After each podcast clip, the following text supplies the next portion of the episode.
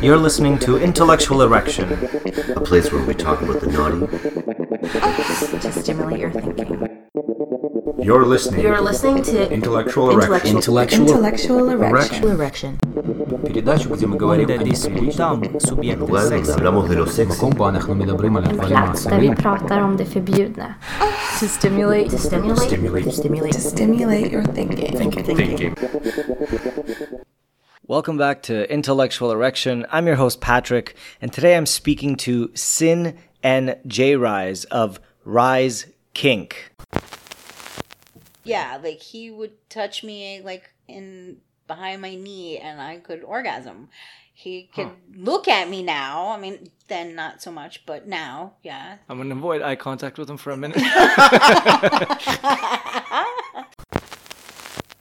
Now, this is a bit of an unusual episode, and you'll see what I mean when you start listening to it. It is quite a story, and you are going to be along for a ride. We're not just going to be talking about kink and sex positivity, we're going to talk about some difficult intersections of homelessness and suicide and addiction. And if you wonder how all these fit into the picture, you'll just have to listen. It's a powerful episode. And you're about to go on a journey. Remember to go on patreon.com slash intellectual erection to check out all the extras that you don't get to hear in the regular podcast. Become a patron and you can get access to that content. It helps support the podcast. Or just go out there and write a review on Apple Podcasts share the episodes with your friends share them on social media it really does help a lot and i will be at oasis doing an intro to kink talk on monday march 30th and then another one on polyamory on monday april 6th check out the events on their webpage and hopefully they're still going to happen. Who knows what's going on with this pandemic. As always listen subscribe review and most of all enjoy. I'm sitting here today with J Rise. and cynthia. Jay Rice and Cynthia, who reached out all the way from the Insta the gram to come and talk to, well, to me and to the listeners about actually a few things. We're going to be talking about kink and body shaming. We're going to be talking about your business. And I heard you uh, published a book. yeah we did Okay, so why don't we start this way? What is it that you do? I rise things. I give Me advice. too. I'm a consultant. I help empire builders build empires, mega brands. Um, I always help top tier ambitious CEOs. I don't really deal with, you know, anything less. Ooh, this is a power. uh, he's uh he's for the elite because he's elite Elite. yes Okay. And But not elitist. come on yeah, yeah. okay. Well, we'll find out how you can be elite without being elitist. Um, and I run Ryze Kink, and um, it's a t-shirt shop, uh, kink apparel, and I'm also a kink coach, and um, I write our blog as well. Okay. And um, we met online, and he we started collaborating on the book. That was that was the first thing we did together, and it's kind of grown from there to a business together. So, and uh, so he's my partner. Yay. Jay Rise raises his hand, You're here. taking ownership of his part in this relationship. Ownership. I like it. Good. I'm glad that word triggered you a little bit. um, okay, so this is not a brick and mortar shop, I presume. This is an online store. I've seen some of your products. If you go to the Instagram, pop it in here really quick. What is it? It's Ryze Kink, Okay. R Y Z E Kink. Yeah, Ryze Kink on Instagram. You'll see some T-shirts, generally around kink uh, positivity and things like that, right? Yes. Now, what is this book you wrote? Well, it's called Soaring Beliefs, and um, it's based on his Instagram. So it's the world's first coffee table personal development book. Um, and when we met, um, I saw him in a video, in an interview uh, on YouTube. And um, so I went and found him on Instagram. And he had like 500 something posts then. So I went down to the very first one and started reading. And I was super impressed with his beliefs about body, about people, and just in general about everything, like business, just art, everything. I mean, he it has different opinions and beliefs than anyone else I've ever met in my entire life. So every single post oh, really was do. yeah, every single post was fire. And I said to myself, why does nobody know who he is? Like, why? It's why this is all free on Instagram. Why? So I hit him up and was like, I need to do something with this. Like, you have to. The whole world needs to see your amazing words and No, no, just my. CEO clients need to see. well, I um so like he's like no. He he told he turned me down. I was like no no uh no I'm not interested. Thank you. And I'm very persistent, and I don't give up when I want something. So um I kept bugging him. I guess I kept sending emails and like we kept talking and um and so finally he he agreed. I caved, and and we made a book. yes. Um, and it's on our Instagram, and the link in our bio takes people to our all of our links. And like, that's I don't know if you know, but if you ever read any Tony Robbins or Napoleon Hill or any of the personal development books, uh, Chicken Soup for the Soul or whatever, there are always these like 300 page books of black and white text telling you how to live life or something. Uh, but they, they, I don't think they really make a huge impact. I mean, I think they could be better. I'm like, I saw room for them to be better. And so the idea was to put like like have a beautiful coffee table book. Like you turn the pages and it's like it's mint, right? The beautiful photo and like a short little blurb and you don't need 300 pages to improve. You could you could expand your life and your horizons in 30 pages. So it's it's like a thin 32 page book, 33 something like that. The pages are black, like glossy with beautiful photos and uh, next to each photo is one of my unique perspectives on life. And that, it could be kink, sex, money, wealth, power, uh, body transformation. Do you have some examples of these? I mean, I got, I, I, I can't, I can't turn it off. We should have brought a copy, but Yeah, uh, I didn't even think about bringing it with us. uh, like one of my beliefs is that the human body is a miracle. Every single cell, like we have trillions of cells, has vast, immense power and can do practically anything. I mean, I'm sure there's some limitations, but we haven't even come close to tapping into it. And the same way you control your hand or your foot, uh, your your brain can control the, all of the cells. So like you can reduce whatever anything cancer weight anything that's an issue you can you can uh, amplify anything that you want and there's like if you explore it there's countless examples of people who've done this um, but they're usually dismissed for one reason or another. There's always a dismissal. But when you look at it in aggregate or if you look at um, primitive tribes or like different tribes they don't have the health issues we have. And people will write them off like oh it's just pollution. But like the idea is if you explore the power like cellular power that we all have or that animals have or that kids have like kids heal super fast um if you explore that you know the the, the horizons are like limitless So when we met, um, I was size 24, and I'm a size 10, 8, 10 now. And I didn't change my diet, and I didn't change anything. I just changed my beliefs. That was all it took, was for me to believe that my cells could change, and they did. Um, and I was also taking medication for rheumatoid arthritis and fibromyalgia, and I had a heart condition, and and I changed all those things on my own. I was able to turn it all around because I changed my beliefs. So I no longer have issues with my joints. I no longer have fibromyalgia issues. I no longer have a problem with my heart. Um, I no longer have anxiety, depression, all of it. I've been able to cure it myself with um, with belief in my cells and Yeah. Yeah. So that's you asked for an example. That's, that's page seven. I. Well, that that for me is a really difficult example because I come from the side of absolute cynicism and skepticism, specifically about spiritual beliefs that to me sound like magic.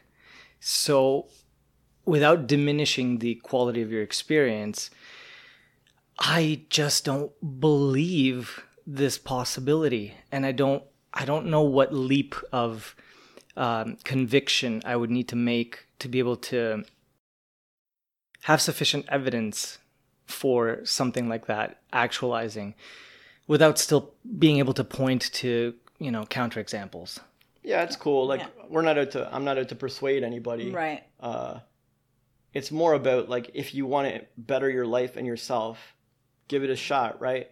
It's like if someone tells me I can throw a free pointer three pointer from this line and I've never done it and I don't believe I can do it and it looks way hard and he's a basketball player, he's Michael Jordan and I don't believe it's like it's like whatever. I- Like no way in hell. But we could debate it all day long. He could be like, "Yes, you can." I could be like, "I don't believe it. I have countless evidence. I've missed every shot in my entire life." He could be like, "I've landed every shot and I've helped other people do it." Clash of views, clash of views.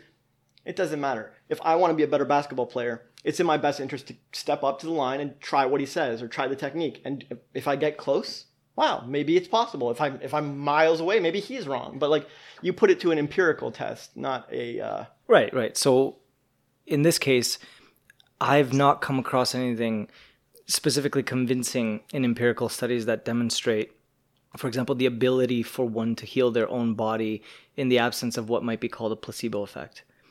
Yeah, no, it uses the placebo effect, but the placebo effect is a like a totally understandable, relatable, scientifically, empirically proven thing. So if it gets results, placebo effect with the three point line or not, like if it gets results, what does anyone care, right?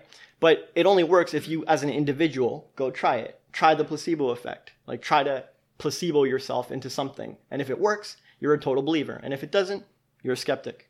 Like you remain a skeptic, but Yeah, before we the met, trying it is what matters. Right. Before we met, I would have been like, yeah, sh- sure. But um, I thought, well, I'm miserable. I'm unhappy. I hate my life. I hate my body. I hate everything. I mean, I was in a in a relationship. I was very unhappy. Like everything sucked for me. So all I had to do was try. Like, why not? I had nothing else to lose. Everything else sucked. Couldn't suck any harder. So why not? And then things just started getting better. Yeah. And the risk to reward is insane. Like, what are you risking? Right. Nothing. Exactly. A little bit of time. Maybe you look foolish for a second. I don't know. But what do you what do you gain? It's huge. So then when you propose it to someone and they're still like hesitant to do it, it's like I'm not going to convince this person. Like the risk to reward is like it's a gimme, dude. Just try it. Like just open your mind and try it. But if they're still like no, My skepticism isn't necessarily about the efficacy of what I'll classify as a whole bunch of self help techniques, right? The technologies of self help do exist and there is efficacy to some extent. My skepticism is around the control factor, the ability to control these things and to demonstrate efficacy in all sorts of groups of people. Now, I'm fairly privileged in that I do not have the conditions where I'm desperate enough to try to seek out these technologies for myself. I do acknowledge their efficacy in some circumstances. My skepticism is more just about, for example, presenting this idea to somebody who has who's really desperate oh, they'll try it. yeah, but for whom it doesn't work, say somebody who's really sick, has cancer or something, and then they invest the time in a technique like this rather than medicine, that's where my worry is and, like and stuff like that. Five minutes a day or something. Like what? Like this is the risk reward thing. They're not losing anything from this investment. They're bedridden and like depressed. Like uh, uh, it's like lay here and do nothing, wait for the doctor, or try this thing. Like what's a more efficient use of time? Like I said, there's there's At least exhaust the new. there's certainly space for these sorts of technologies to work. I mean, I know I've read studies on even just positive thinking in uh, cancer patients helping out their their results, and I've read studies on placebo effects and what it can do. The only issue is that it's hard for people in the scientific community to to kind of manipulate those variables. effectively. Like it's more so that they're surprised when it can happen. And there's so many interfering factors in the way that variables kind of intersect. Whereas even somebody who is positively thinking cannot beat all kinds of cancer. They beat some kinds of cancer. It improves their rates of survival by some percent, right? But as we know, all these studies are done on large scales.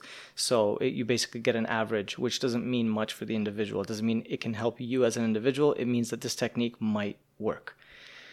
So that's that's just generally my background and my skepticism without without trying to it's all good. challenge Sure, no. challenge like your agree to disagree, Yeah. whatever. You just asked for an example from the book. yeah That's one. absolutely absolutely Um, I have examples about like wealth generation or examples about uh, beauty, the the like the beauty industry.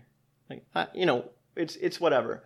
Um, is there a place where this comes to intersect with kink uh, the book specifically wasn't targeted at kink when we wrote it, but there's a few pages about sex and sexuality and, and beauty and body transformation. So like, there's some intersection there.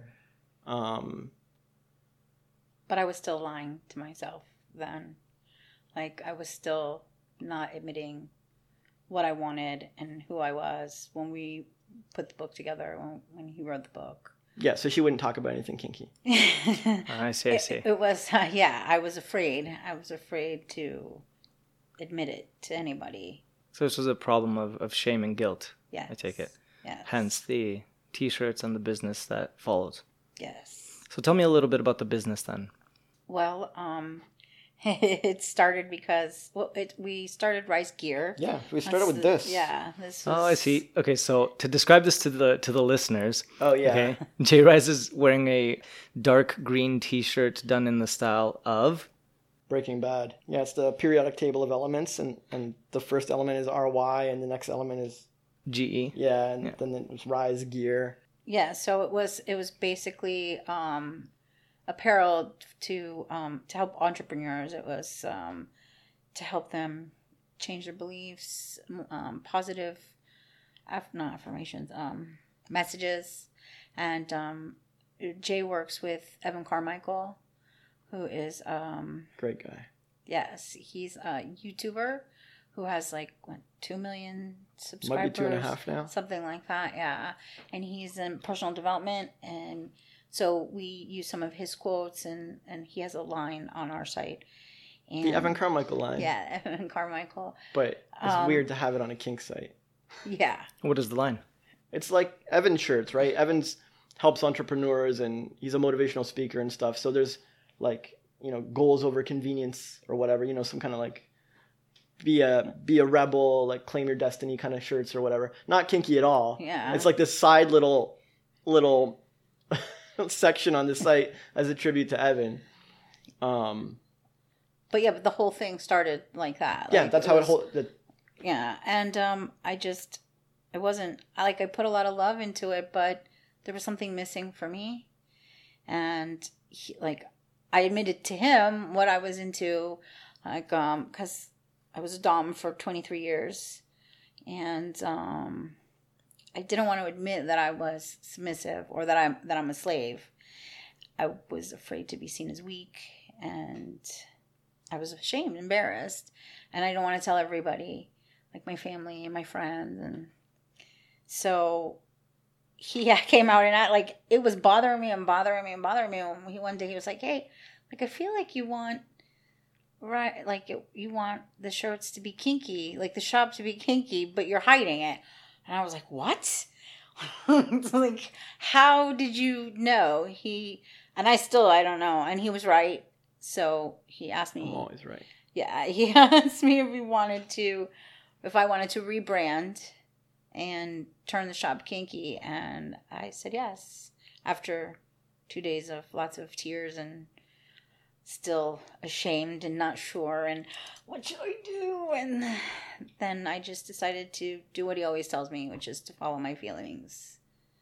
And since then, we've had tons of momentum. I've been happy. I've made money. I've On the way here, some oth- like a bunch of more models were like, "Yo, can we wear your clothes? What can we?" yeah So What are what are some examples of the of the slogans on the t-shirts? On the old original Ryze Gear shirts or on the new like the Ryze Kink? The kink. Yeah, okay. The kink. Let's go for the kink. Right. Yes. So uh I think you just posted gag gag order today. Yeah. So it's a gag order shirt.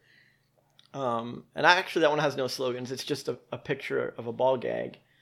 Um there's one that just says boobs. Because boobs are valuable. They are. So it ends with a dollar sign. Yes, actually it says boobs, but the S is The Is a dollar dollar sign. sign. Yeah. Hmm. That was actually the very first shirt that started the that whole started kink the, thing. the whole thing. Yeah. um And we have um, one no- says rope bunny yeah. and it's like the letters rope bunny are made of rope Right. and then there's like a little bunny ears also made of rope How cute. um, Yeah. that one pretty well one says oral fixation well it just says fixation but there's a giant set of lips up over top of it like Open really mouth. sexy open mouth lips Yeah. so it's like something fixation kind of like your shirt right like lick me till i scream right Right, right, right. amazing right um so it's kind of kind of similar half the word and the rest is by a, a symbol Okay, so we have all these T-shirts, which relate in some way to your personal lives. Now, we should get into your personal lives because I totally skipped the origin question, which I typically do with everybody. No worries. So let's go into that one. And I would like to know if you'd like to share the first time that you remember as a child encountering sex or sexuality, when you first became aware of its existence in the world, and what impact that might have had on you. Um, I was 10. I was at my godmother's house, and my mom and them were in the living room or in the kitchen. And I was trying to watch TV. I was just trying to figure out the television, and I guess there was there was porn in the VCR, and VCR. Yeah, yeah. and it just turned on like I had no idea, and I was like, "What the hell?" So I turned it down really low so they wouldn't hear because they were in the other room, and I watched the whole thing, and um, yeah, so I was really fascinated by it, and You I got to watch a whole porn? I got to watch the whole thing. I mean, I fast forwarded it some because I was like nervous that they were going to come in the room, but they were drinking coffee and talking, and they weren't paying any attention to me whatsoever. I, I'm an, I was how an only old child. were you when you watched the whole porn Ten. Yeah, Damn. yeah, I was young. And what impact did that have on you? Um, well, I'm a kinky freak now, so I mean, I think we're skipping a few steps there, but well, for for a long time, I only listened to porn with the sound off. Because of that, I didn't realize that until I was an adult that that was why. But like, I didn't want anyone to ever hear it. If I did watch, it was, or if I did listen, it was with headphones on, or like really down. Even when I was home alone in the house and there was nobody around, I just like that kind of. I think like put some shame in me because I knew right away it was something I wasn't supposed to be watching. I knew it was like my mother would have a heart attack if she walked in the room. And I mean, I had been exposed to, um, I, I had had a sexual trauma when I was younger, but um, like I didn't equate what it was. I was too young. I didn't know that that's what what it was. So yeah, seeing seeing that, and I couldn't stop thinking about it either. So I kind of looked for porn in other places when I went to like other people's houses I was comfortable with, my my dad or my stepfather's house, and yeah. So so you found a guilty pleasure Mhm. and you wanted to hide it away from prying ears because you knew that if you were to get caught, it would likely not turn out well. yeah, Yeah. yeah. Yeah, I, I hear this, this similar story a lot. J Rise? I, I feel like uh, if you ask this question to most of your guests, I, I'm, I'm imagining most of the stories sound the same because uh, in our culture, generally, as a child, you're no one's going to learn about porn and sex and sexuality from their parents. I mean, the odd, like, hippie parent is probably going to do it, but for the most part, that's not where people are going to learn about it from. So, what's the most uh, ubiquitous thing left? Media, right? TV or magazines or whatever it was back then. So, for me, playing right into that, uh, I my the first thing I remember is we used to like on cable we used to have all these channels, but then there was like five or ten channels that were scrambled. I remember that. I don't know if that's still a thing, like Netflix. The scrambled porn. Yeah. I Yeah, yeah. remember that. and I mean it like it was unwatchable, like unbearable stuff. Yeah, you'd catch a nipple between the fuzz. Uh, Yeah, I'm saying Yeah. exactly. I remember. I remember. Uh, uh, but you know, anytime parents were out, I'm flicking through the channels, and it's like, what's this scrambled stuff? And you put it on for a while, or you put it on long enough, and in the daytime, it was nothing. Like you watch the scrambled stuff, you're like, meh, whatever. Back to video games or something useful, like more compelling. But if you watch the scrambled stuff like at nine or ten or eleven or midnight, then it was porn. Like it was sex films or pay per view or something. And so you could, but you could hear they didn't scramble the audio. All right. Right. So I just remember feeling like this feels awesome, like. and so I don't know. There's a short phase. Like obviously, I wanted to get more of it, and I wanted to see, not just listen.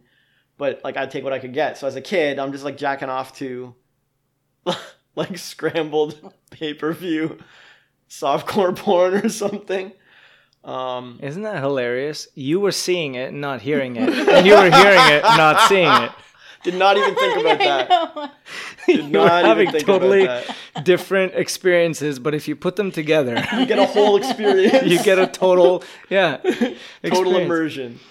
Well, then that that kind of brings this neatly into the follow up question, whi- which is how you got involved in sex positive communities. And I don't know if that happened with you together, but did video and audio meet at some point? the the merging of video and audio. I am still very um, shy about the volume of the porn that I watch. However, like I have kids, so I was always careful with them. They don't live with me right now, but when I was living with them, I was always very careful because I know through the headphones you can still hear stuff. So now, like in the last few months, I'm learning to not care and unplug the headphones and listen as loud as I feel like. So Does this have an effect at all on you and your ability to vocalize pleasure? Or does that not go into that territory? no, I don't think I have a problem with that. Jay Rice, can you question. can you attest? I, I can I can confirm. yes. Uh, volume is not an issue. So how did uh, how did you two become involved in the sex positive Yeah, communities? so- Like kink, BDSM. Uh, so I I was raised by like pretty Christian conservative parents. We weren't really supposed to talk about that or anything. Uh, and I think that really just makes someone want to talk about it more. I'm I'm pretty sure if you repress or restrict or limit anybody, it just makes them want to talk about it. so I, like I don't know what people are expecting when they do that. And my parents are amazing. I just it was just it's just a peculiar approach. Um, Yeah, I feel you. well, Similar, I mean, you- you similar upbringing, and here I am talking about it. Yeah. Yep. talking about it all the time. Uh, so, but, uh, like I didn't immediately go out and join any kind of like sex positive community or culture or anything. I just had the desire. Like it's like okay, I want to talk about this stuff, and I went through a lot of ups and downs. I was homeless for two and a half years, uh, running my business on the streets of Toronto. Like, it was it was pretty rough, and you kind of like lose all shame. like you're like cleaning yourself in like a public bathroom or like trying to figure out like ways to like not beg people for money but acquire it somehow. Like it's just it's crazy. You're, you're spending all your time in like a library or a restaurant trying not to look, you know, conspicuous. Like I, I haven't been here for 12 hours. What are you talking about? Um, and you learn to accept like failure. Like if you, I failed at life, I failed at business, I failed at everything. Like, even though my whole life I, I was like super high IQ, gifted program, all this stuff, and I, I couldn't make ends meet or do anything. Um, and so I kind of made peace with everything. It's like whatever. I might as well just die or just lay here or give up on life or something. Uh, so during that time I wasn't particularly sexually active, like, but I I realized that if I do end up sticking around the planet Earth somehow and somehow get out of this hole, um, I could talk about anything. It won't matter. None of this matters. Like, well, my parents are gonna say something. Like, whatever, man. I've been through everything. So from that point on, I was just like, meh. I'll talk about whatever. I'll write about whatever. I don't care. But I didn't uh, actively seek it out. Like, I still like had the desire to talk about things, but if the opportunity didn't present itself, I don't care. So I, I didn't care one way or the other, but totally willing. And then when Sin, uh, like when we met, and and it turned out that she was really into it, and like she didn't want to sell the clothes unless they were kinky, like I'm like, all right, I guess now's a chance for me to talk about it. So I just start talking about it. Like, oh, you want to talk about Dom Sub? Fine. You want to talk about DDLG? Fine. You want to talk about spanking? Fine. You want to talk about piss play? Fine. You want to talk about pet play? Fine. You want to talk about edge play? Fine. And so now, like, I had the opportunity to talk about all these things because because someone wanted to talk about it, and I didn't have any any more restrictions or limits personally. So uh, I guess that combination made it happen. And so now with the kink business, I mean, you can't not be involved. I think like it's kind of like a, uh, you know, I don't know, having a rap career and not being involved in the music industry, or having a engineering career and not be in the engineering community. Like you just Right. So, do you mind if I ask w- about the conditions of that got you in and out of homelessness? Because I've never had the opportunity to talk to somebody about that. Happy if to you, do it. Yeah, if you don't mind. Yeah, no, I'd love to. Um, uh, so, so like I said, I was super smart in school, and I was super popular because I was good at so many things uh, that I used that. Like I kind of hoard my talents out for friends. So every every group loved me, jocks, music hall peeps, whatever.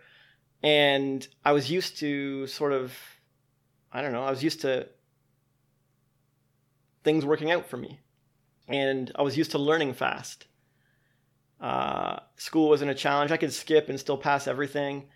Uh, teachers were boring. I could like out teach them myself. I was like super cocky and arrogant teenager. Super cocky and arrogant. And when you're super cocky and arrogant, it sets you up for some pretty rough times. Like it doesn't seem like that at first, but eventually.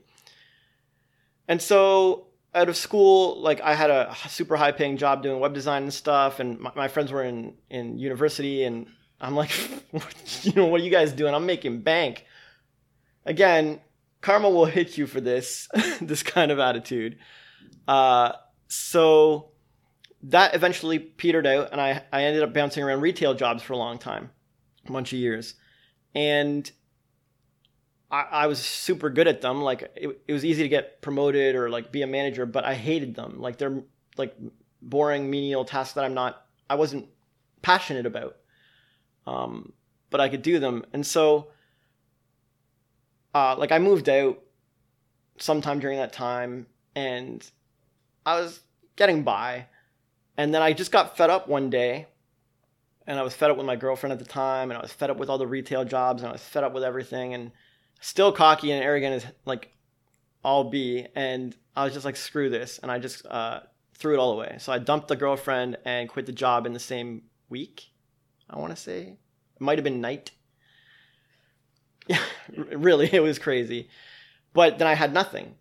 I had a little bit of savings, and so the savings ran out really quick. And then I had, I had no home, like I couldn't pay my rent, and I didn't have a career or a job and I didn't have a girl and I didn't have any friends. Like I lost, like I was just, it was just a bad situation. And so I moved in with my aunt for a little while.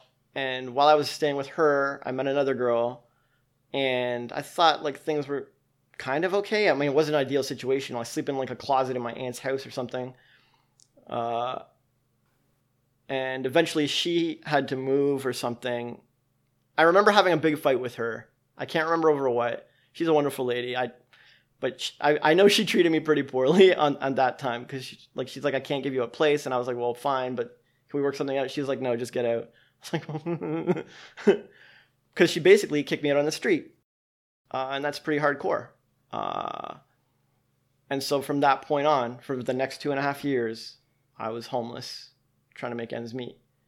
Um, but I had I had a few businesses at the time like I had a web design business and I had a art business and I had a like just various things. Um, I was blogging for a while. And like always scraping by and then I started consulting and offering advice and coaching and stuff. And I was like a homeless life coach cuz no one no one knew cuz I was like really Discreet about it. yeah, discreet. Where were you sleeping? Oh man, uh McDonald's was a, a good one because Which one? there was a big uh, McDonald's outside the ROM, or the yeah the ROM I think. Uh, it's closed now, but it was I looked for 24 hour McDonald's a lot of the time because you can go there and for a dollar or two dollars you can get a coffee, and now you're a paying customer. And most McDonald's won't care as long as the seats aren't empty. Like they're make they're like great people are, I mean customers are here I guess.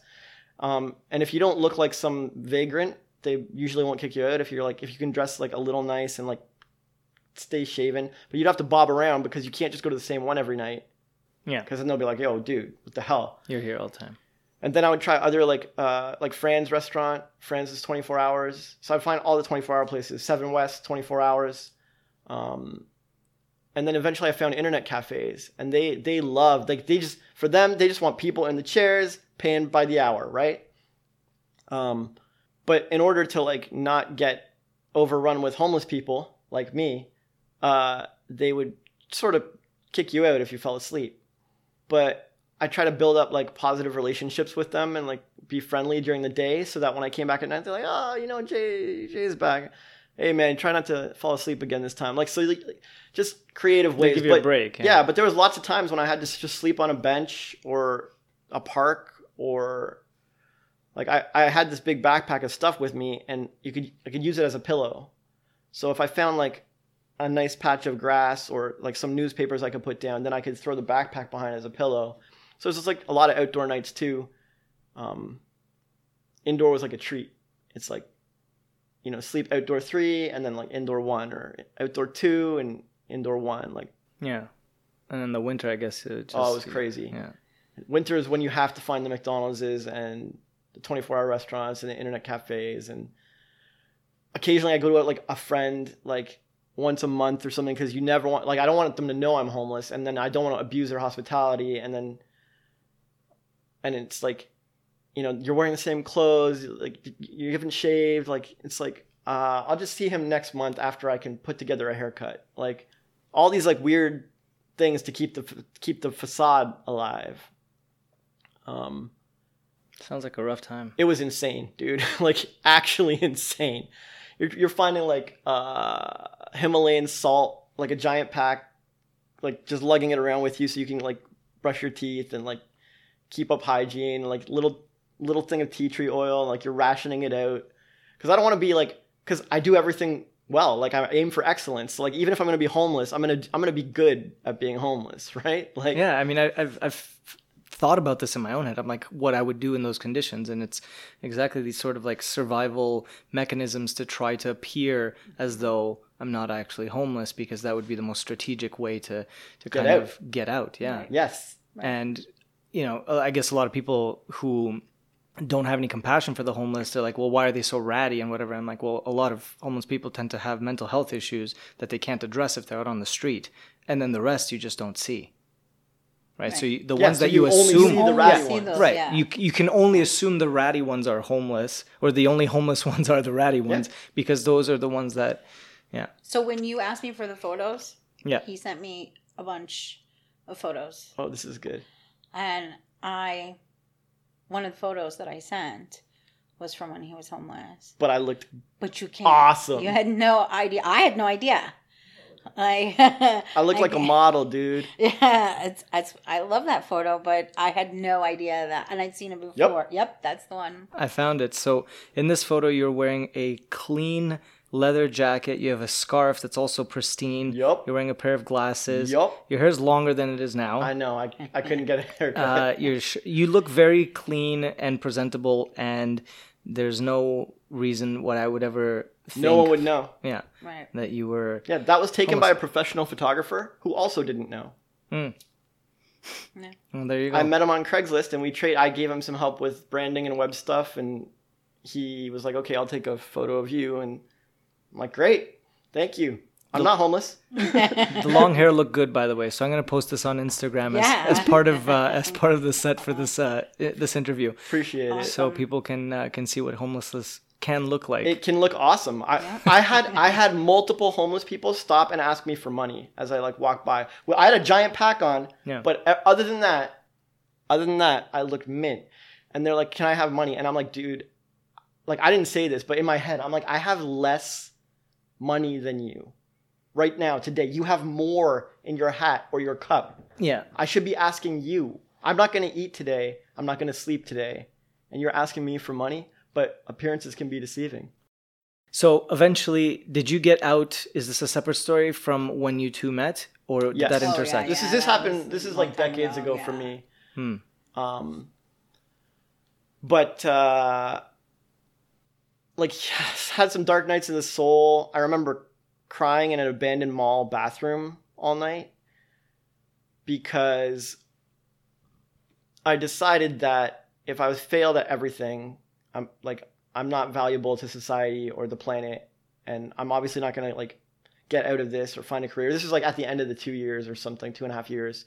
It was like towards the it was like around the two year mark, towards the end of the two and a half years, and I was like, well, I'll I'll I'll, just end it, right? Like I'll just commit suicide. I'll just kill myself. Um, but my natural personality has always been and always will be to do do things well. So I was homeless well, and so I'm gonna I'm gonna end it well. So I'm not doing some messy splatter your brains on the concrete thing. I'm not being one of those jagoffs who like stop the trains for everybody. It's like now like the entire city's on hold for your your thing or whatever. Like this is to me this is like low a low class way of, He's of so ending super it. Right? considerate, even when he's trying to end his Yeah, life. trying to engineer the best way to end your life. Yeah, Exactly. exactly. Well, I mean, in a nutshell, that's kind of what we're all trying to do. I mean, Trying to engineer the best gra- way to end look at the grand our scheme, lives, like, yeah. on, a, on a long timeline, Yeah. we are indeed. Uh, so I just took it to a little further, but uh, uh, so I was exploring all these these options, like doing research on the net. I spent a lot of time in the Toronto Public Library. They saved my life. Um, and I settled on. I found a drug. I mean, should I even mention it? Like, is it? Am I encouraging other people? To, like, anyways, I found a drug called phenopentobarbital or something, or pentophenolbarbital. I can't remember now. It was it was something like that. Uh, that vets use to put down animals. It's the most humane way to end it. And there's a institute in Switzerland or Sweden, Swiss Swiss institute called Dignitas that helps people die with dignity. It's mainly for like cancer patients in pain or like uh, like Alzheimer's people or elderly or iron lung ill. or something. Yeah, right. Um, but it's legal there, and they use it. And I'm like, well, I, I'm onto something. I have found the best method and the best people who do it, and they do it for a career. And I can like, and I found a source for it in Mexico, Latino gang, and uh, and uh, uh, I was like, okay, I'm, I'm finally, I'm, I'm like, I can at least do this right. But I saved up like the 400 bucks it costs for a, a dose or a shipment or whatever. And that 400 like could last me for like I could stretch that for 2 months. So that's like 2 months of security, well, security, miserable, miserable security, but 2 months of life, yeah. Or I could use it to end it. So this is this crazy gamble. Like I don't know, but it shouldn't really matter if I'm dead. Uh, so I I committed to doing it, but there was one piece missing. I had to have somewhere to ship it. I couldn't get a PO box because I had no ID and no place of residence and nothing to show anyone. Uh, I couldn't like ask a friend because as soon as I I have to tell them I'm homeless or or I have to tell them like why I'm borrowing maybe I could make up some excuse, but when it ships and the box comes in with the vial in it and it's pharmaceuticals or whatever, like this is just a bad conversation waiting to happen. Like, oh, are you trying to kill yourself? Hey, man, like, like I end up in some system or something. Like, so I'm like, I've done everything, but I can't. I'm too, I'm too homeless to ship this anywhere. Uh, so I was just bawling, like in the abandoned mall bathroom at this point. I'm like, this is, this is laughable. I don't know, laugh or cry, but like, and I'd already like begged my parents for like money here and there, like two or three times, and like every time it just kills me because I'm a pretty prideful, dignified guy, right? Like snot pouring down my face. Can I have one more month's rent? Like, so like it's like no, this isn't happening. Like, I'm either gonna succeed and get out of this homeless hole on my own, or I'm not. So I felt like at the end of my rope. And the next day, uh, since I didn't kill myself, I mean, what do you do? like, well, now I don't know what to do. like, I'm at a loss. So I ended up laying in the park. It was summer, uh, and it was scorching hot. And I didn't have like shorts or like anything nice. I was just in my leather, hot leather jacket, the only thing I had. And like, I'm laying in the scorching heat, and I laid there for uh, like the entire day. Like, bed sore level. Like I don't I think I got up to piss at a tree and then sat back down, but I hadn't eaten anything, so it didn't really matter. And then I did it again the next day, and by the end of like the next day, I thought I might die of starvation. Like, oh, maybe I could fast. It'll be gentle. But I was uh, I actually got super hot and bored because uh, it's really hard to do nothing as a, as a human being. Uh, I don't know what the what the cutoff line is, or if there's studies done on this, or, or whatever. But you take a group of people and try to get them to do nothing for X amount of time. Like I'm telling you, man, one of the hardest things ever. So I had to do something, and I was boiling hot. So I went and found shade in a library. And while I was there, I was like, eh, pull up my laptop and fuck around on the net or whatever. And uh, I came across Evan Carmichael's business forums, entrepreneur forums. And here I am like trying to like failing to run a business, barely scraping by. And there's all these people asking all these questions and every question I knew the answer to. I'm like you know like how do I get more clients? And it's like I know the answer. but like how do I get more clients? I'm homeless and I can't get my own. Should I should I answer this? Like it feels super hypocritical like the homeless life coach or whatever. And so I started giving advice. I just gave answers to all, everybody. Had nothing better to do. It was like a full time job, just answering them all. And the forum had moderators.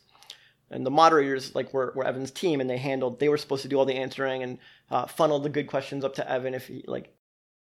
And so they were like, "We don't have a job anymore. Like, dude is crushing it. Like, his answers are better than ours. They're longer than ours. They're faster than ours. He has more time. Like he's, I don't know how he's putting in so much time. I don't know how he's doing all this. It just, man, he's giving so much love to the forums. So uh, they passed it on to Evan, and Evan took notice and he started checking out the answers. Like, yeah, dude is super smart. I, I don't know. so, so I, uh, uh, I ended up meeting Evan for dinner. He he was like, hey man, uh I have a free Thursday slot. I don't know if you want to meet for dinner. It was like the most random thing ever. And Evan pitching a meeting to the random homeless guy. He didn't know I was homeless. I, no one knew. He's just like, let me meet, let me, this guy's weird. Let me check him out. And so we met and we met at 6 p.m. and we didn't leave the restaurant till 11 or midnight, closing, whenever it closes. Yeah. So we closed at the restaurant talking about life and brands and business and empires and all kinds of stuff. And he's like, yo, like, You're hired. yeah, like basically. But it was gentle at first. Like we, you know, we should work on a small project or whatever. And I, I eventually told him I was homeless at that meeting. Like it had to come out eventually. I was like, uh, well, okay, I'd love to help you, but just I should be, you know, full disclosure. I may not have told you everything. and he's like, hmm. All right, well, like we'll do a small project. This will get you some funds. It'll get the ball rolling, and we'll see where it goes. And it just kind of grew from there. Like uh, I ended up, he's my biggest client, longest client, greatest like greatest friend. Like yeah, I don't know. That was a huge a huge turning point. And so for me, it wasn't like magically overnight. Oh, there we go, everything's solved. It was just like I was still homeless, but I had a little more income. And then eventually, like uh, I started working out of his office and sleeping at his office. And then eventually, I had my own place, and then like we Yeah. built more and more stuff together. Um, So what I'm hearing is that as a homeless person, you found out it's too fucking expensive to die, and that's true. right, capitalism, you can't even die for free. That's true. So then you just, out of boredom, decided to do something for free that was recognized as solid Value. work. Yeah. Wow. Yeah, What a story. it's insane. Wow. I don't even like. I wake up every day and I'm like, I still, I still can't believe I'm here walking the earth. I thought it was over and I thought I was useless, but here I Let's- am. That's more context than I think I've gotten for a long time behind someone's uh, backstory because, you know, I had to seize this opportunity to hear it, which kind of puts into perspective, I guess, your um, writing and the book that we're talking about. And despite my skepticism, I understand where you're coming from and that need, that drive to push beyond limits, whether they're um, limits in belief or evidence or whatever it is. Yeah, man.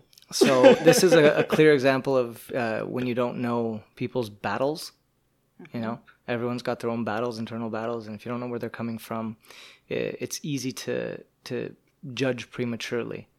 Yeah, well, And- huge props to you.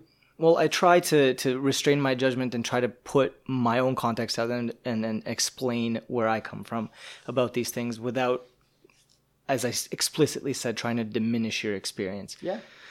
and just be honest with myself. I can't sit here and just say, yeah, those are things that I agree with, right? So it's No, yeah, it's a matter of, of conversation, and as long as you can be respectful and there's dignity in the conversation, then I don't see why. Yeah, I love how you conduct yourself and, and handle all the guests and all the different stories you get and different perspectives. It's really cool. Yeah. Uh, I think the world could use a lot more uh, like that. Yes. Thanks. Maybe you can help me grow my audience. I can. Oh, you 100% I can. Hundred percent, you can. Yeah. Jay Rice comes in today and he takes my uh, he takes my info sheet that I send out to people in case they're interested in the podcast. I send them an info sheet, which is lis- literally a screenshot of a Word document that I put together just so people have the information.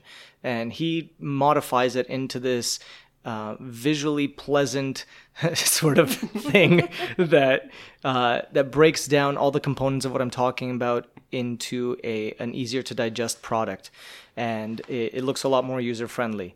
So it's kind of like the idea of what you did with the with the book, the table book. You don't need just writing; you put it into a visual format that's more appealing and kind of minimized.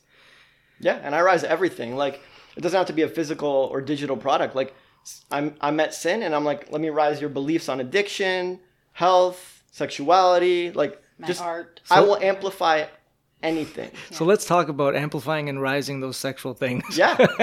I mean it's a kink podcast, right? Right. You don't, have to, you don't have to edit my whole backstory out, dude. no, I don't know. I don't. I don't think we should edit that out. I think it's a it's a it's a valuable thing to talk about. So when I when you reached out to me, we talked. Yes, there's the book, there's the T-shirts, there is the the business and the kink and body shaming, which clearly comes from personal um, feelings that you decided to now have an active voice against because you know how harmful it is. Yes. So, where are you two now? What is your kink dynamic? Because there was another thing that you mentioned to me that you wanted to talk about. Oh, um, yes, because for a long time I was ashamed that I was interested in um, DDLG or CGL or whatever. you heard the episode. I did. I, Yeah. I, we listened to it together. Yeah. So, um, It was Kit. Kit Yeah. and Ce- Ce- Cecilia or something. Cecilia Morel, yep, Kit and Ace. So it used to be Daddy Dom Little Girl, which is one of the most taboo forms of kink uh, because it kind of incorporates age play, sometimes incest play, which are things that people are generally uncomfortable with unless they exercise it in a healthy manner. So we dedicated a lot of time talking about it, and now the the new terminology that's come out is uh, caregiver little to be a little more inclusive. So you two, sorry, go on. You two are invested in some sort of form of DDL. CGL? Yeah. yeah, if you choose to use that if that makes people more comfortable, more That terminology. inclusive. CGL, then yes, we are in a CGL relationship. I am a little. Um, That's a very little laugh. That was cute. um, yeah, and he is my daddy. okay. So that wasn't your initial dynamic. You said you used to be dominant, but it came from a place of fear, it sounds like. Well, um, Or sustained by fear at not being able to be vulnerable enough to admit your submissive side. yeah, um, I I started in BDSM when I was 19 on AOL. The AOL chat line. I, I was there too. Yeah, yeah. Yes. Deep death over here. That, that was me. yeah, I didn't even know how to spell death at that time. I was, I love it. yeah, I was chatting with uh, with humans online. They didn't know I was. I don't know. I was like thirteen or something. That's something. such a teenager name. yeah, deep Yeah. death. Bro. Yeah, man. Yeah, Yeah. that was me. Well, um, I was 19 um, when I found it online, and I was introduced, and um, I was afraid to let my guard down with people I didn't know. So it just felt easier to start as a dom because then I had control over the whole situation. And then I met somebody who, um, a, woman, a, a female dom, who her goal was to to make more female doms because in her opinion there were too many male doms Still the case. so um so yeah she she started to train me as a submissive but she saw something in me probably lots of anger and lots of hate towards the general world because i hated myself and um, so she trained me as a dom and um, so i played a lot that way and mastered my craft i read all the books i went to all the seminars events everything that i could i was um, I lived in Florida at the time, so I attended a lot of events that I could nearby because I'm from a really small town. So I would drive hours to to learn and master my craft. And um, and then I met my ex husband, who is submissive, and it was the only thing I knew to be a dominant. And as the relationship continued, and I started to learn um, oh, I found more porn actually. Always back to the porn. and I found this submissive porn that didn't turn me off. Like it was, um, it, it a lot of the stuff I had seen up to that point was a lot of um, sadistic Degradation, humiliation. degradation, yeah. While I'm into that now, back then there was no way. So I just stayed away from it because I was again I didn't want to be perceived as weak. I'm not a weak person. Um, I was also a drug addict then too, so that also fed into I'm an addict and I have all these issues and um, so I don't know. I just felt like it was easier for me to stay in that dom role and To presume a sort of facade of control. yeah, because I had no control of anything else. Um, well, I didn't think I did. I did, but I just thought that, oh, this is just my life. I'm meant to be an addict. Um, so, yeah, I mean, I was an active addiction for a couple years with my ex husband. And um, one day I just had enough. Well, it sounds like I made it sound like, oh, one day I had an overdose and woke up in ICU and they had I had married my husband high and um May I ask on what? I was uh, sure I was a, a heroin addict Okay. um so I used to shoot heroin and coke um, commonly referred to as speedballs Now you don't even drink. yeah um I'm I've been clean uh, for 13 years Valentine's Day I celebrated my 13th anniversary Ah, congrats. Thank you. Um, that's the day that I decided to start making good choices. So um, yeah, when I woke up from from the overdose and I pulled out the the breathing tubes and they all were freaking out because they had told my parents, Holy. my ex husband, they were like, "You have to say goodbye." She's like, she's not going to wake up. And then the next day I did, so I freaked everyone out. And I was like, okay, I woke up after all that. I I can't keep doing this. So um we moved. We my ex husband and I gave up our everything, and um, we moved. He's from he's from uh, Europe. He's from Hungary, so we took one suitcase and left our jobs. I mean, not that they were great at the time, but we left our home. I- had a home that my parents purchased for me. I had, you know, brand new car. I mean, I was spoiled for many years by my parents, which allowed that fed my addiction. So I gave everything up to get clean because I saw it as a chance to start over. Did you move to Hungary? Yeah. Yeah. I lived there for 10 months. And um, yeah, so I got clean and I came back to the States or went back to the States to um, to start my life over after I um, had, you know, had my baby and everything.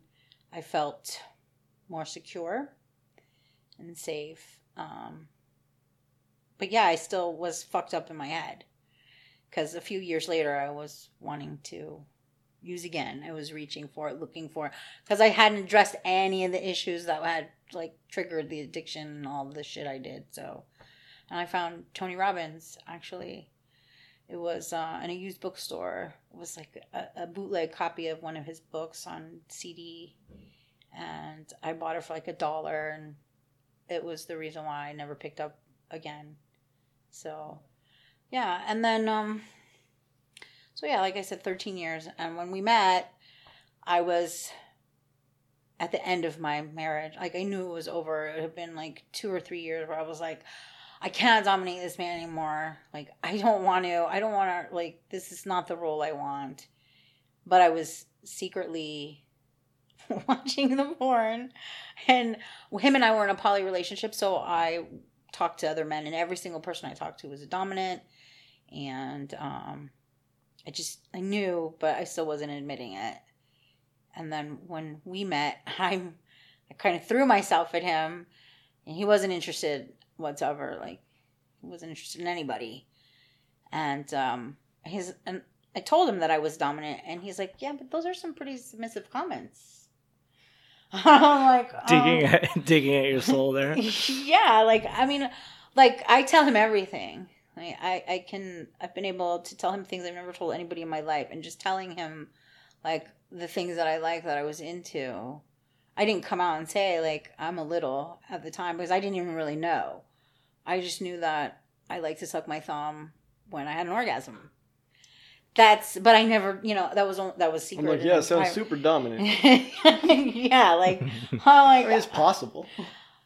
telling him things like this and he's like are you sure like so I, yeah so i started to question myself and i had to admit like who who i was for real and so i had to tell my husband that hey dude i'm not i don't love you and i don't want to dominate you and i don't want to be with you and Can't do this anymore. yeah, can't lie anymore.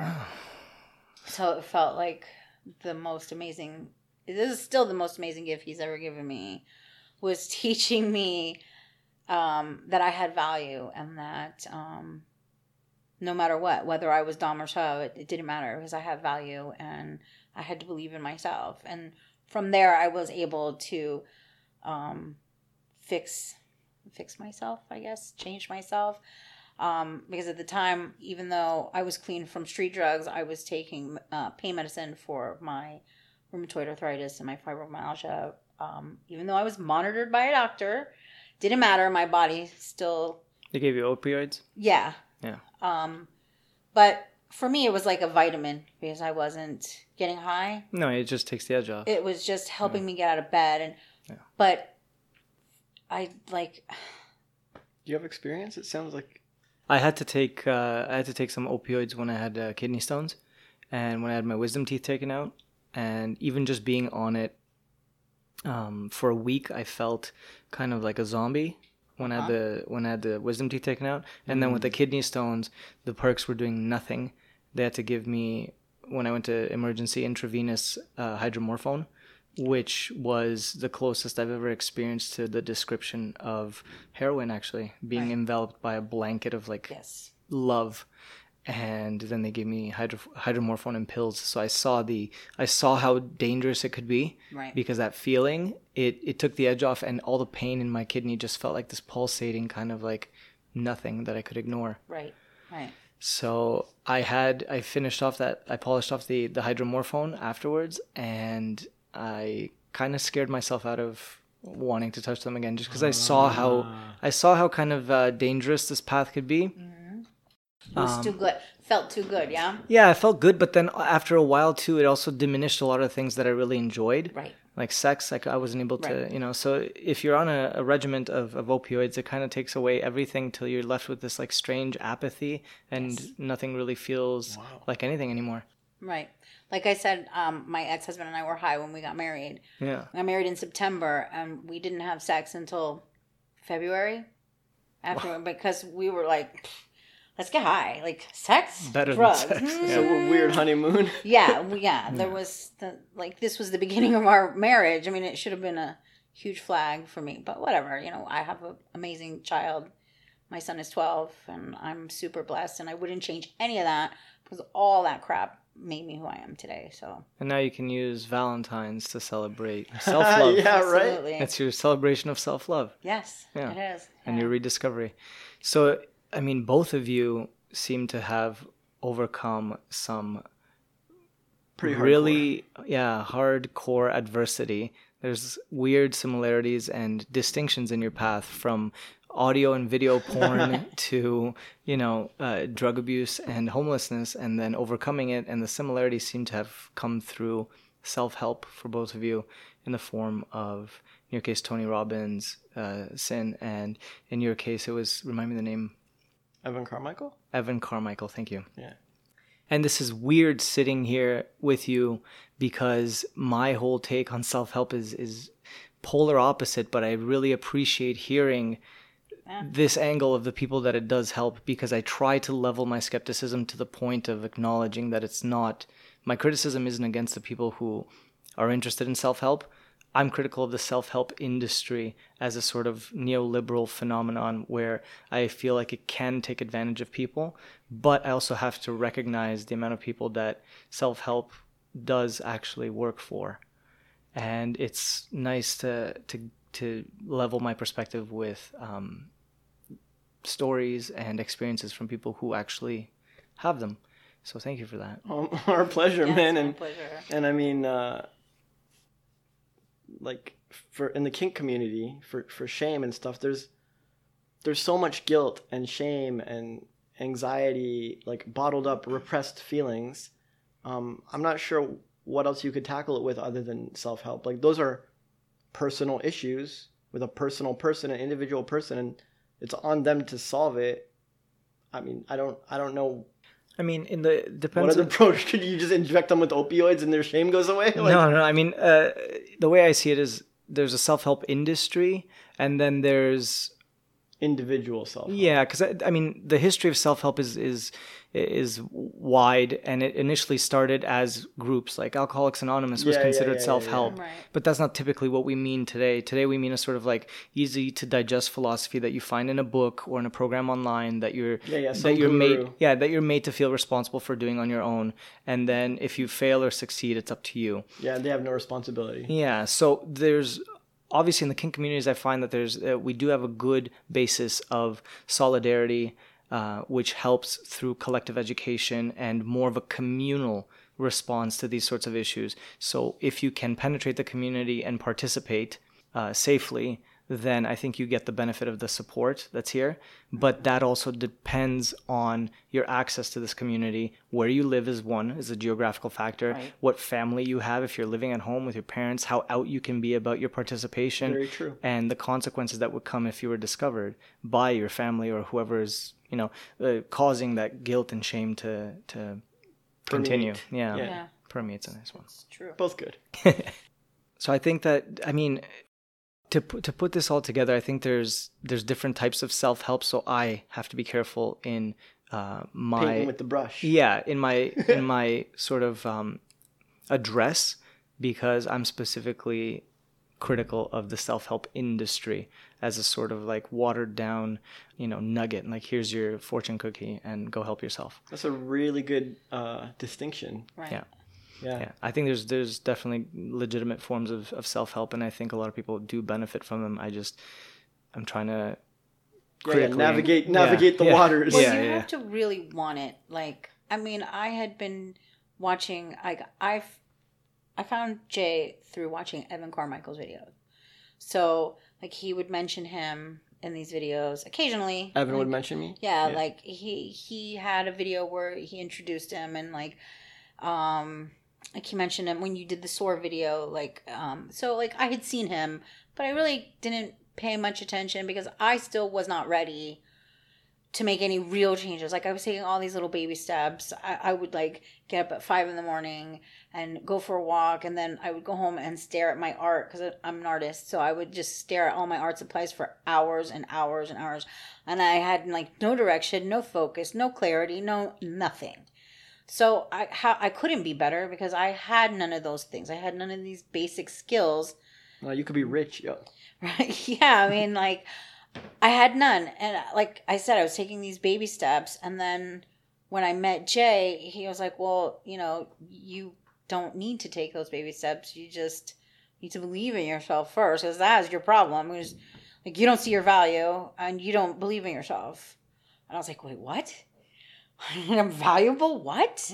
Everyone is. Yeah, like we just put we just made a video for people. YouTube. Yeah, like everybody, everybody is valuable, and so many people, especially people who are ashamed of themselves. Yeah, themselves. all the shamed people, all the repressed people, they're valuable, man, and their kinks are valuable. They should Yes, just use it. they just don't believe that. They don't believe in themselves. Well, They I don't know who um, convinced them they're not their kinks are like worthless and terrible. Like, I think there's yeah there's well there's systematic factors there's cultural Yes, factors right that both. Yes. that op- oppress and marginalize people and you know hopefully through work like this want to change the system we and the can culture. yeah we can slowly gain more visibility for acceptance and try to form the types of solidarity that I envision for Absolutely. uh, for people to be able to to feel okay with being themselves and finding healthy ways to exercise those things. Your podcast is I doing love it. it. Yes, hope so. Yes.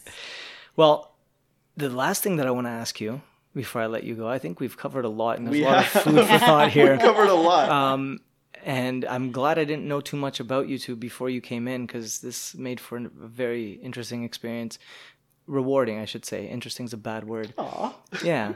Um, Interesting and rewarding. there you go. So the last thing I'll ask you is if you have a hopefully a collective, wild, uh, outrageous, sexy story, perhaps. It's the last thing I usually stop? ask. Yeah.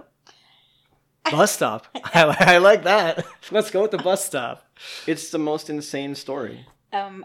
Yeah. Yeah. Go ahead. Oh, I think this is all you. Um, okay, so before we met, I couldn't orgasm. I had a very hard time. Even masturbating, it took me a very, very long time because I was not watching the porn I wanted to watch, and like Or I was the volume I, had with the hear. I couldn't hear it, so yeah, and um, so I struggled with that. And after meeting him, um, You came I to visit. like I came to I went to visit him. I came here to Toronto because I I'm, I lived in New York, and um, I found this energy. Like I already knew we had energy between us and chemistry, and I was super attracted to him. And but like meeting him was totally different, and um, I learned that I could orgasm without like being touched in the normal quote unquote normal places that other people assume. I mean, I can like that as well, but like um Yo, Tantra he- does it all the time. man. Yeah, like he would touch me like in behind my knee and I could orgasm. He could look at me now. I mean, then not so much, but now, yeah. I'm going to avoid eye contact with him for a minute.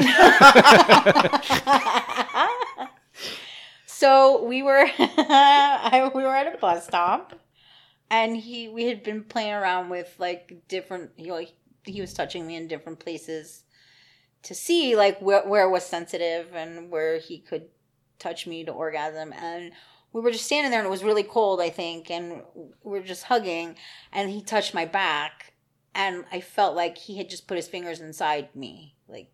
if- Okay, but there was like a line of people outside at the little Yeah. pole, and there was there was two people inside the bus stop. One tall black dude with a big puffy bomber jacket, and some other like little Asian grandma type person. And the bus shelters are not uh, not that big. If you ever stand in a bus shelter with four people, one tall one, one short one, and the two of us, or two two other people, you know, like you can like you're like a breath away from these people. yeah, they were like So Right I'm just setting the scene. Go ahead. yeah, and he was touching my back in the secret spot that I have, and um, and I had an orgasm like in front of all these people, and I was completely blown away. And I he held me up because I almost fell, and to me, like they had no clue as far as I know. I don't know. They didn't like act like any different. I felt like I just made a porn in front of all these strangers, and it was pretty liberating and empowering, and it felt amazing. And yeah, so That's- it was, that's fucking hot. it was it was really hot. was I'm gonna pay Insane, a lot more attention to people in bus stops. Just saying. You never know. You never know. Yeah. You see somebody look like they're fainting, they might be coming. I mean, those people go home to work. It's like, hey, honey, how was your day? You'll never guess what happened at the bus stop. Like, I don't know if they knew. Yeah. This person almost fainted. I, I thought something was gonna happen. yeah, I almost called 911. Yeah. All right. Well, thank you so much. Before I let you both go, this is your chance to plug away. Where can people find you, your business, your personal things, whatever you'd like to share? Okay, um, ryzekink.com is our website, R-Y-Z-E kink.com. Um, Ryze Kink on YouTube, Ryze Kink on um, Instagram, Twitter, and Facebook. Yeah, that's It's Ryze Kink everywhere. Ryze Kink. All right. Just, yeah. Yeah. So, Ryze Kink everywhere. Ryze Kink. Thank you both. Thank you, man. Really, Thank you an very absolute much. pleasure. You're, You're listening, listening to to Intellectual Intellectual Erection, a place where we talk about the naughty to stimulate your thinking.